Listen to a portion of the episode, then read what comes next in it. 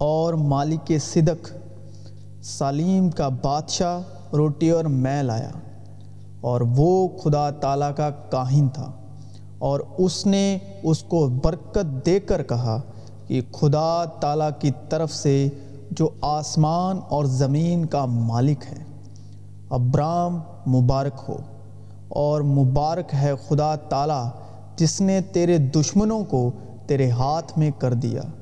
تب ابرام نے سب کا دسواں حصہ اس کو دیا۔ اور یہ مالک صدق شلیم کا بادشاہ خدا تعالیٰ کا کاہن ہمیشہ کاہن رہتا ہے۔ جب ابراہیم بادشاہوں کو قتل کر کے واپس آتا تھا، تو اسی نے اس کا استقبال کیا اور اس کے لیے برکت چاہی۔ اس لیے کہ جس وقت مالک صدق نے ابراہم کا استقبال کیا تھا، وہ اس وقت تک اپنے باپ کی سلب میں تھا۔ اسی کو ابراہم نے سب چیزوں کی دہائی دی۔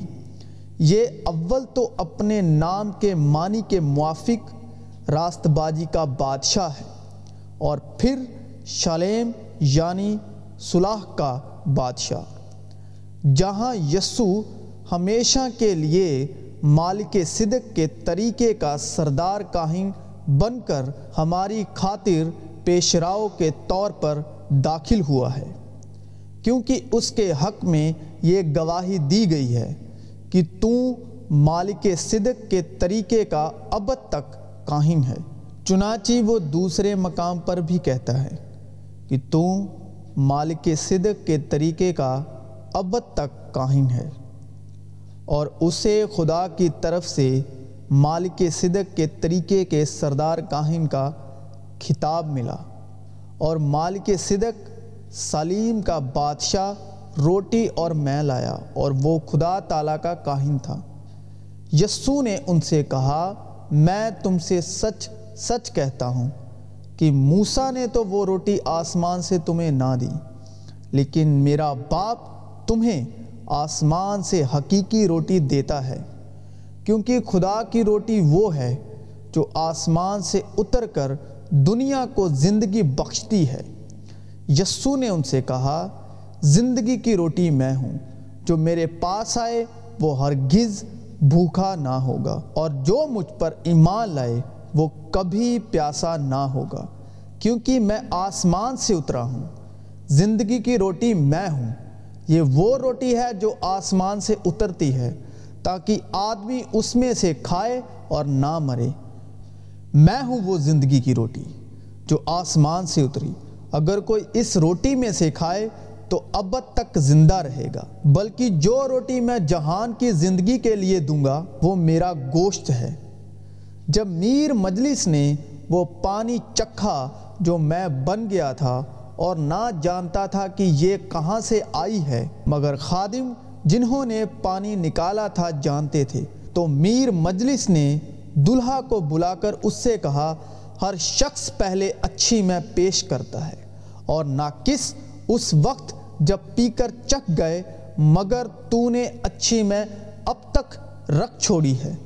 یہ پہلا معززہ یسو نے کانائے گلیل میں دکھا کر اپنا جلال ظاہر کیا اور اس کے شاگرد اس پر ایمان لائے۔